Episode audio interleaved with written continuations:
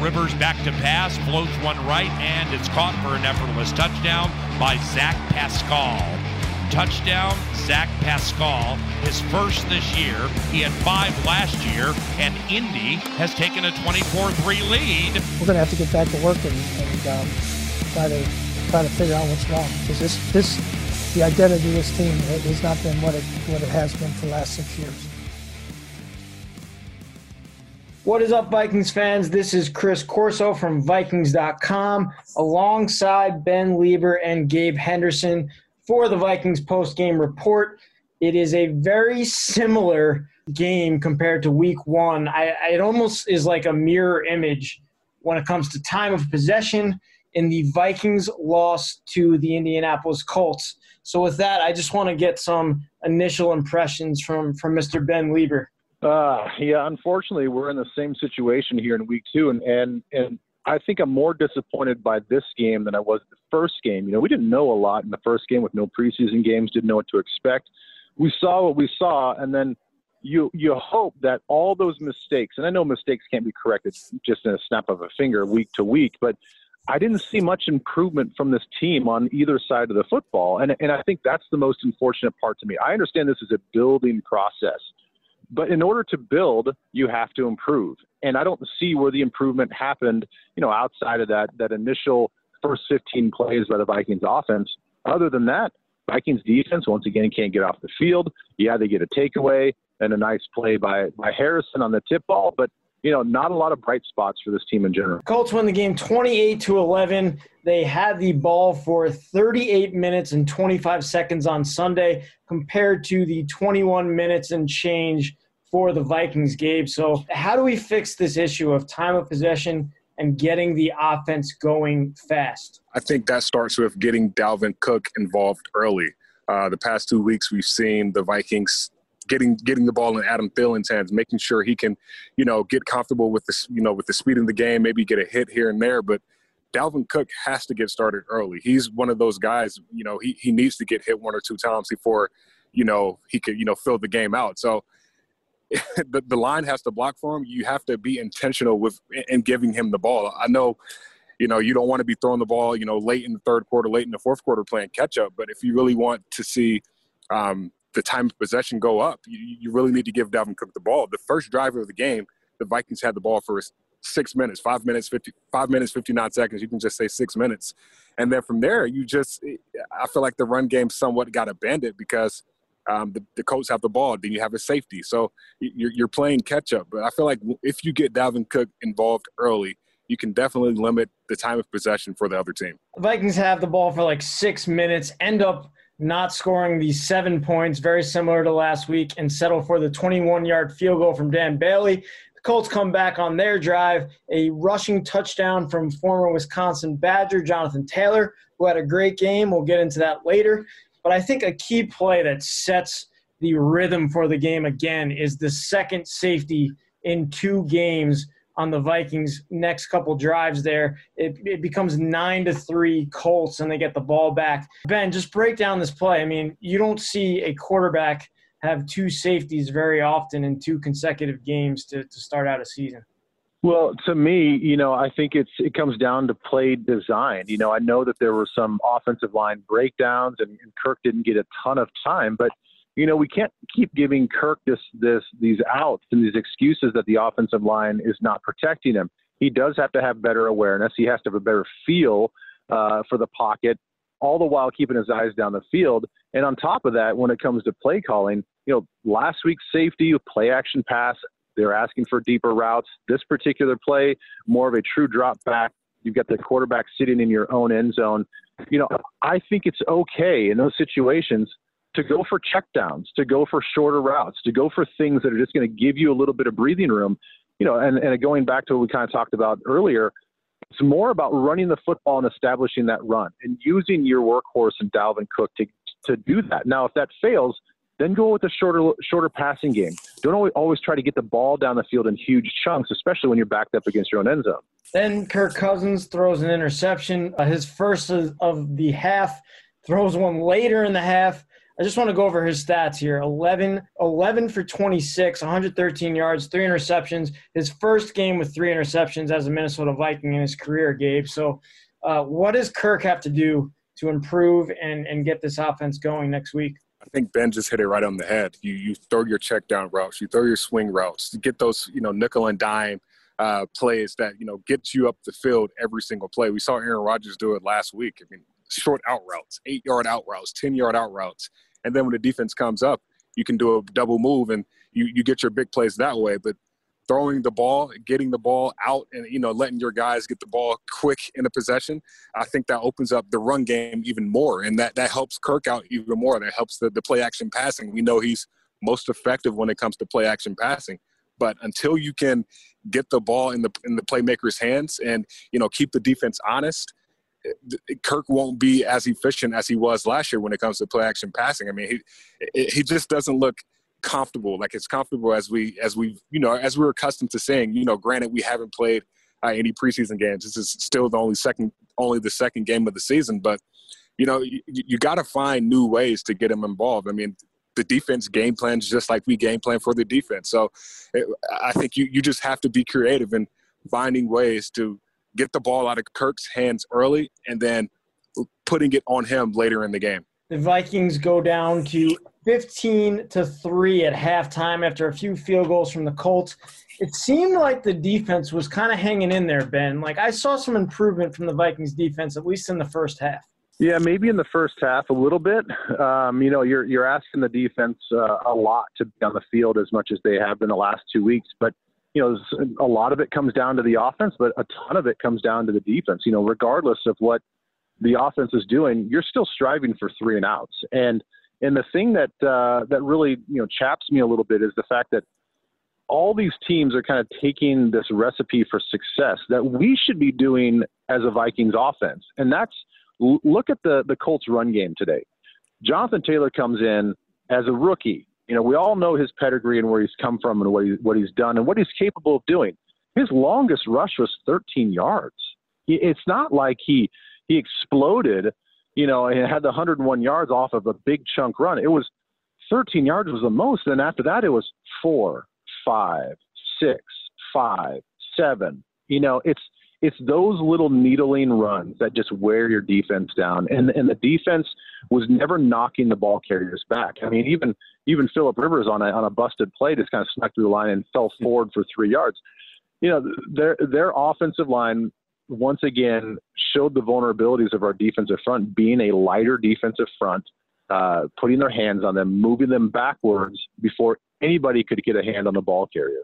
Yeah, that's something I want to touch on too in the second half, because it's 18-3 at the beginning of the second half when they kick another field goal for the Colts. But Jonathan Taylor had 26 rushing attempts in this game. Dalvin Cook only had 14. So it seems like the Colts just kept jamming the ball down the Vikings' throat and just continuing to burn the clock in the second half, Gabe. Yeah, and that was the recipe to success for the Packers last week, and you can tell that they took notes this week when it came to how do we keep the ball in our hands and keep the Vikings' offense off the field. Granted, the Vikings' offense had, multiple 3-and-outs to start the second half. So if having 3-and-outs, that doesn't help the defense. I mean, there was a point where first quarter, Harrison Smith forced an interception on Allie Cox and tipped it to Eric Wilson, and the Vikings get the ball in their own 2-yard line and 3 plays and out. So it feels like the defense didn't really have a break. Until the Vikings offense can get going, opponents' teams' offenses are going to know that, hey, we're only going to be on this field for 3 more. We're only going to be off the field for 3 plays. We can come back in, find our rhythm again, and go from there. The Vikings have to find what their identity is, and until they find what their identity is on both sides of the ball, then the time of possession will sway towards the other team. It was more of the same for the Vikings offense in the third quarter. Colts offense starts picking up in the third quarter. Allie Cox, the backup tight end for this team, and Philip Rivers seemed to have some game with 5 receptions on the day, 111 yards. What did you see from him, Ben? Like, why was he such a mismatch for this Vikings defense? Just height and athleticism. We talked about his basketball background.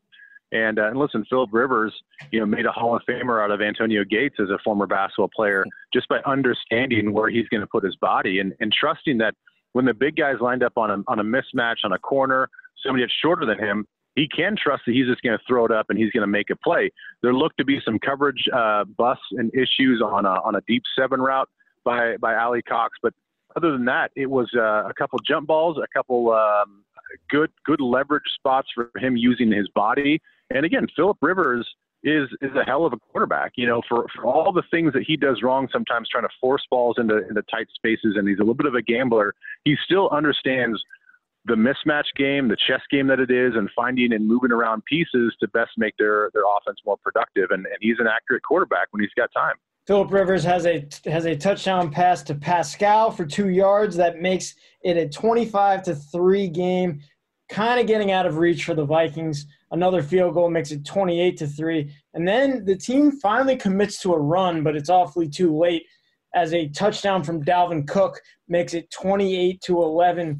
Gabe, do you take any sort of positives from that last drive where they move the ball down the field and then Dalvin Cook is able to convert on a two-point conversion as well? The one major positive is that you take away from that is that the offense didn't give up. That play that Dalvin Cook scored, the offense didn't give up, but that was an even better play by Dalvin Cook, just extending the play. He broke 2 or 3 tackles just to get into the end zone. But, granted, they did have, 2 penalties on that drive that go against the Colts, which help extend the drive. But the offense didn't give up. You knew the game was out of reach.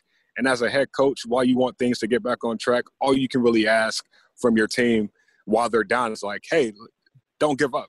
Let's not fold right now. Let's remain as a team. And I think the Vikings did do that. And then that's the offensive positive. A defensive positive is Yannick Ngakoue having his biggest play as a Minnesota Viking, his first career sack as a Minnesota Viking, and his 7th sack against Philip Rivers in his career. He played in Jacksonville last year and he played the Indianapolis Colts a lot of times. So those are the 2 positives I think the Vikings have to build on. But the offense, I think you build on Dalvin Cook running the ball. That last offensive play right there. Hey, Dalvin Cook, we're going to run our offense through him and then we'll figure everything else out. Ben, give me your takeaways on the Vikings' offensive line performance in this game, because a lot of Vikings fans are going to blame this on Kirk Cousins and talk about his failure in this game. But what did you see from the Vikings' offensive line, especially from a pass blocking standpoint? I would give them a C+ if I had to give them a grade. I mean, it wasn't amazing, and it wasn't terrible either. I mean, they're going to give up a little bit of pressure here and there. This is a defensive front four that's just starting to find its feet, and they're already really good even before they get in their groove here. And they've added some nice pieces. They've got some guys that can really rush off the edge, and they do a really good job with their twist and stunt game. And that's really what hurt them. It's going back to the Green Bay game. It's this 4-man rush where we've got 5, sometimes 6 guys if you're going to add in a tight end or a running back, to block just 4 guys, and we're not as consistent blocking those 4 guys, and that's troublesome because now you get 7 guys in coverage. You make Kirk think much faster and tighter windows, whether you're playing man or zone. And I think Drew Samia came in and played pretty well. I mean, there was a couple of issues later in the game, but I thought overall in the first half he played pretty solid. He did a good job passing some things off, and he was effective in the run game. So having Elf line out, having a question mark at right guard, I think he filled in admirably.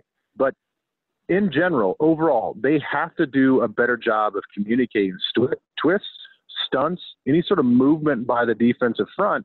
And until they do that, it's going to be a long season for them and Kirk Cousins. Vikings are 0-2. I believe 12% of teams that start the season 0-2 have made the playoffs in NFL history, Gabe. So a big, tough matchup against a team that is 2-0 next week. The Tennessee Titans beat the Jacksonville Jaguars 33-30 today. What does this team need to do to get back on track next week, Gabe? Just finding their identity. Of course, we know the Tennessee Titans love to run the ball. You have arguably one of the best, a top 5 running back in the NFL right now, in Derrick Henry, who's coming off another big game. So it's going to be interesting to see how the Vikings figure out what they're going to do to stop the run. Of course, Danielle Hunter, he can't play this week. So you got to go with the guys that you have now. I mean, Shamar Stephan didn't play a terrible game, but you're going to have to, you know, depend. I mean, ask more of him this week. You're going to ask more of guys like Jahlil Johnsons. Those guys really have to step up, just clog the line of scrimmage. And it's going to be interesting to see the diagnosis on Anthony Barr's injury right now. Of course, we know he went out with a shoulder injury earlier in the game. So that's going to be something to keep an eye on, because that's another huge, you know, he's one of the heart and souls of this Vikings defense. And the Titans, who were coming in 2-0 for the first time since 2008, they're not looking to slow down. So it's going to be interesting to see what the Vikings can do.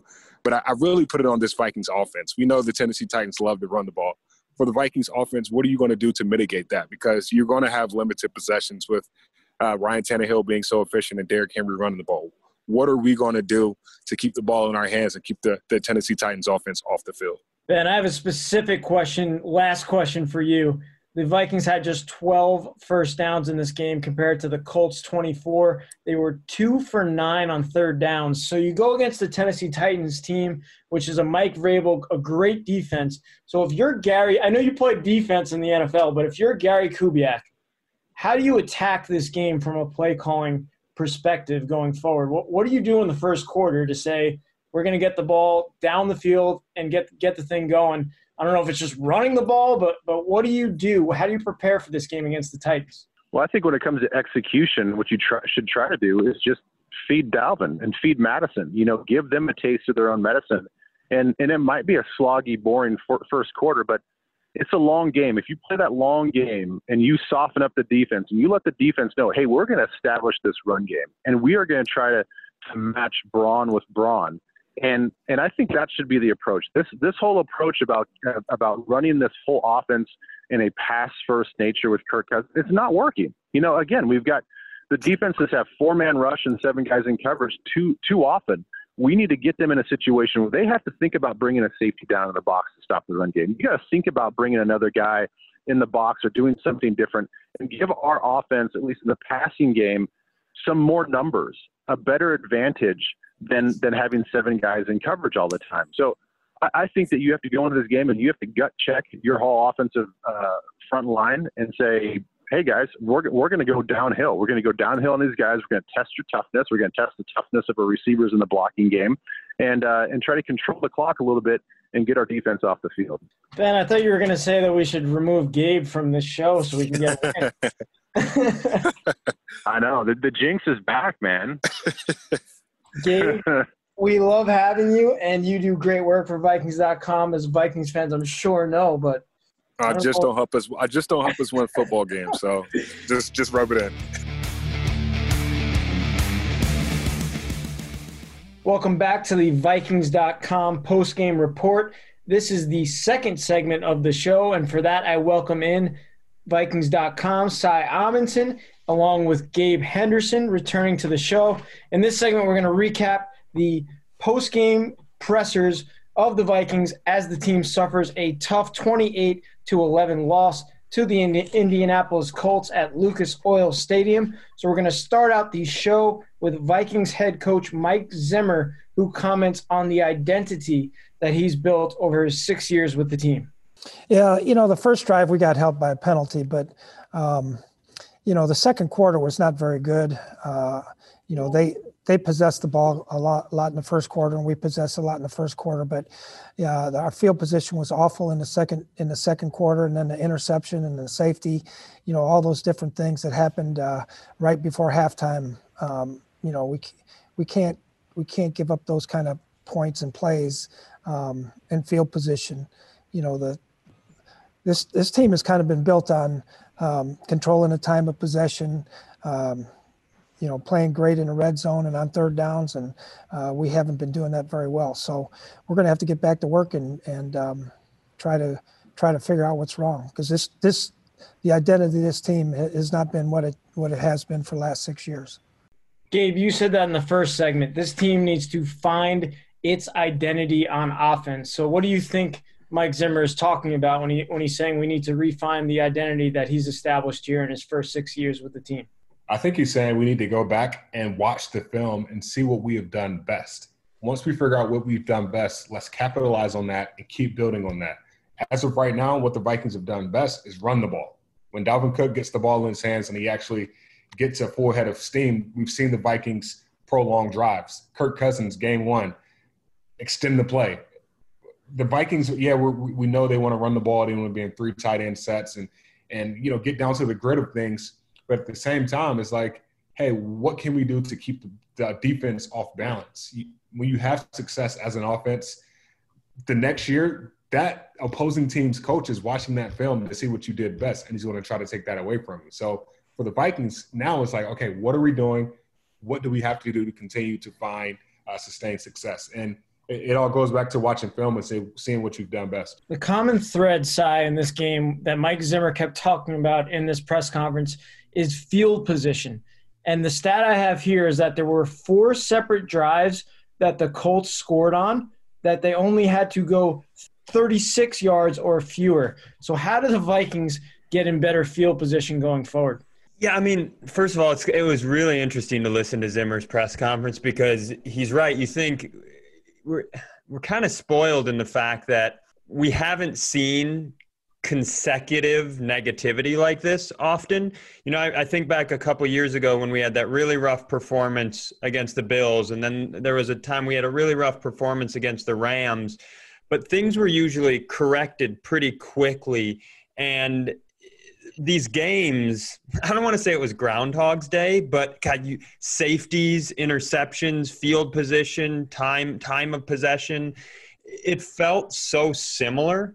And I mean, I'm going to lean on the coach to do the work here and be the guy that we all think he is. I'm not going to pretend to know exactly what the fix is here, but just watching as a fan, the lack of response to momentum moments and big drives, you know, when something bad happens, it feels like the offense today had a really tough time jump-starting to respond. So you give up a safety and you know, you give up a corresponding field goal. But the defense today, especially in the first three quarters, I thought – you know, we talk about the youth on the team. I thought they came to play. I thought Yannick Ngakoue looked better. I think the corners looked better. I think they made some timely defensive stops. But if the offense can't get on the field and put together a drive that's not the first scripted 15 plays, you're kind of spitting into the wind. You know, you hit it on the head with the field position battle. You can only hold your thumb in the dike so long before the water comes rushing through.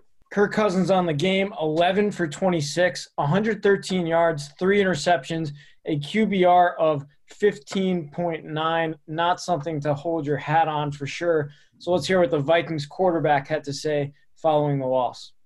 Certainly disappointed. It was just a poor day. And, you know, we'll have to go back to work and you know, make corrections and, you know, really have a great focus this week as we prepare for week 3 and, you know, come out with a much better effort next week.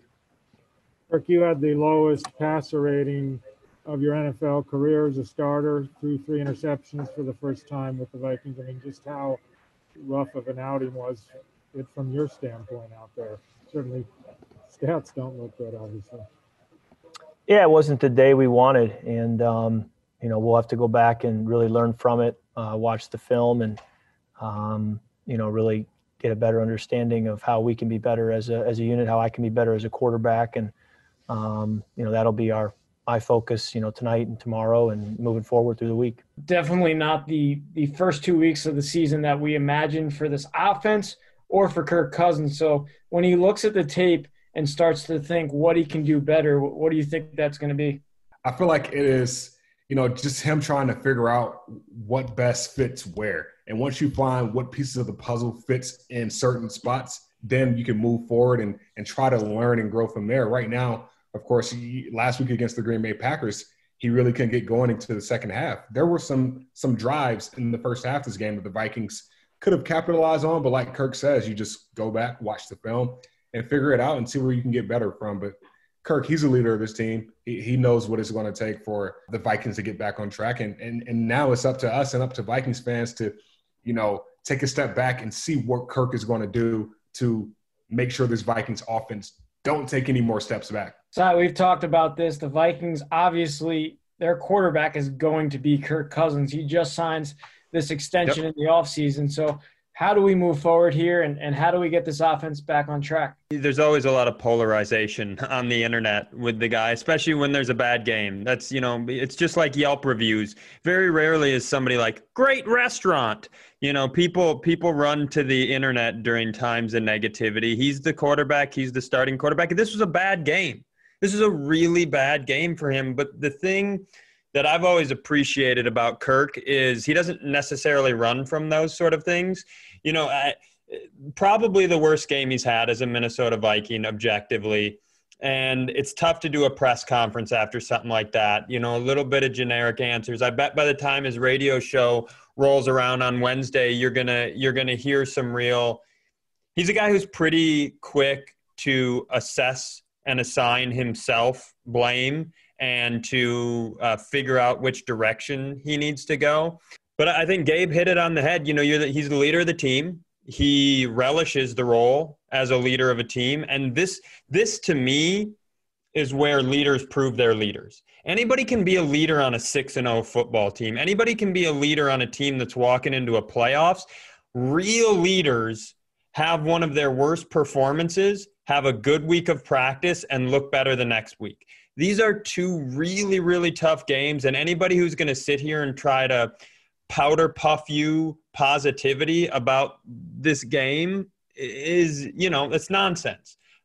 What I'm looking forward to seeing is the bounce back, is Kirk being a leader in practice this week and how we come out next week against another really, really good football team that does some of the things that so far this season we've struggled against. So, you know, not to take a cop-out answer, but I'm looking for the response. I'm not going to break down his film and tell you about his drop back rate and this and that and this and that. Just as the leader of the team, I'm looking forward to the response. Speaking of the response, last year the Vikings were 2-2 following the first four games of the season, the worst game of the year in Chicago against the Chicago Bears, and they went on to win 6 of the next 7.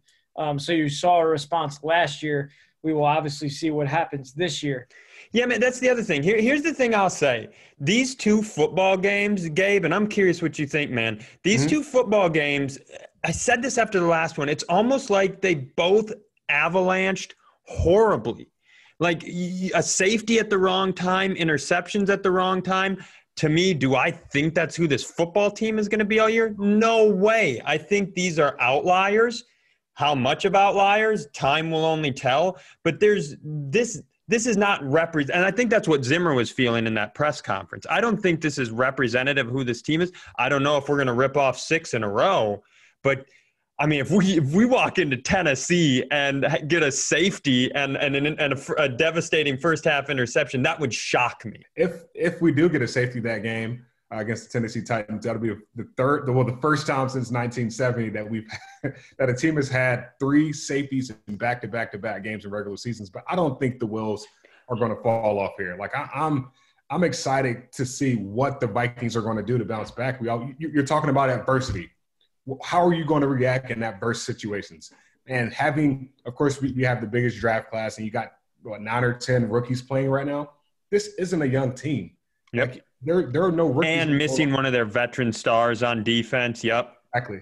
When you get the camaraderie back, I can see the Vikings, you know, building on this. I'm not going to say wins or losses, but I can see them building on this. You have enough veteran guys in the room to figure it out and say, hey, all right, well, this is what we did wrong. What can we do better to keep moving on? Because nobody wants to be in this situation anymore. Granted, there are no fans, so you don't have the fans to, you know, pick you up and build you up and say, like, hey, you know, we got a 12th man that's going to be behind our back. Like, you have to find it within yourself, within the huddle, within the locker room to figure it out and say, all right, let's just put it all together and let's just keep fighting.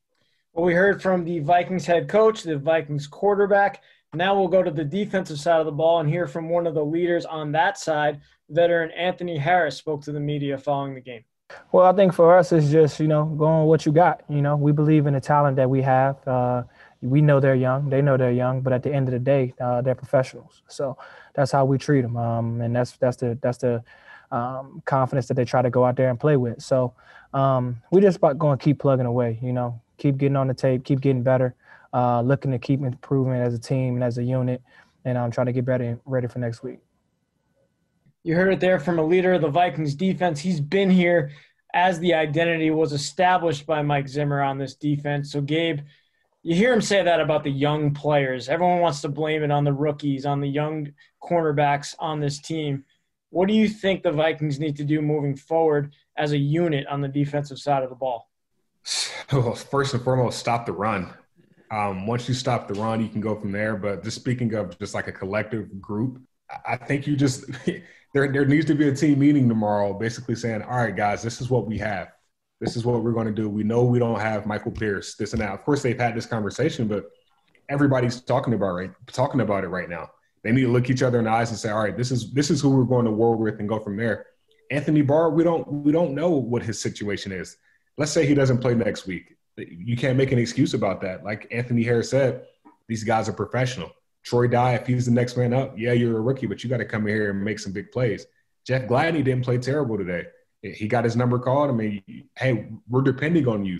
You're our first-round draft pick. We're expecting a lot out of you. So they just have to figure it out and understand, hey, this is what we're going to do. Having Anthony Harris, Harrison Smith, Eric Kendricks, you have some veteran guys right there in the middle that are vocal leaders that are respected in his locker room. So until, those guys bring the group together and say, hey, this is who we're going to war with, we can't make excuses and go out there and get the job done, then we're going to keep revisiting this conversation. But I expect those leaders to have that conversation and the Vikings defense to find ways to be better, because they're going to have to be better against Derrick Henry. He's on pace right now to have 1,600 rushing yards.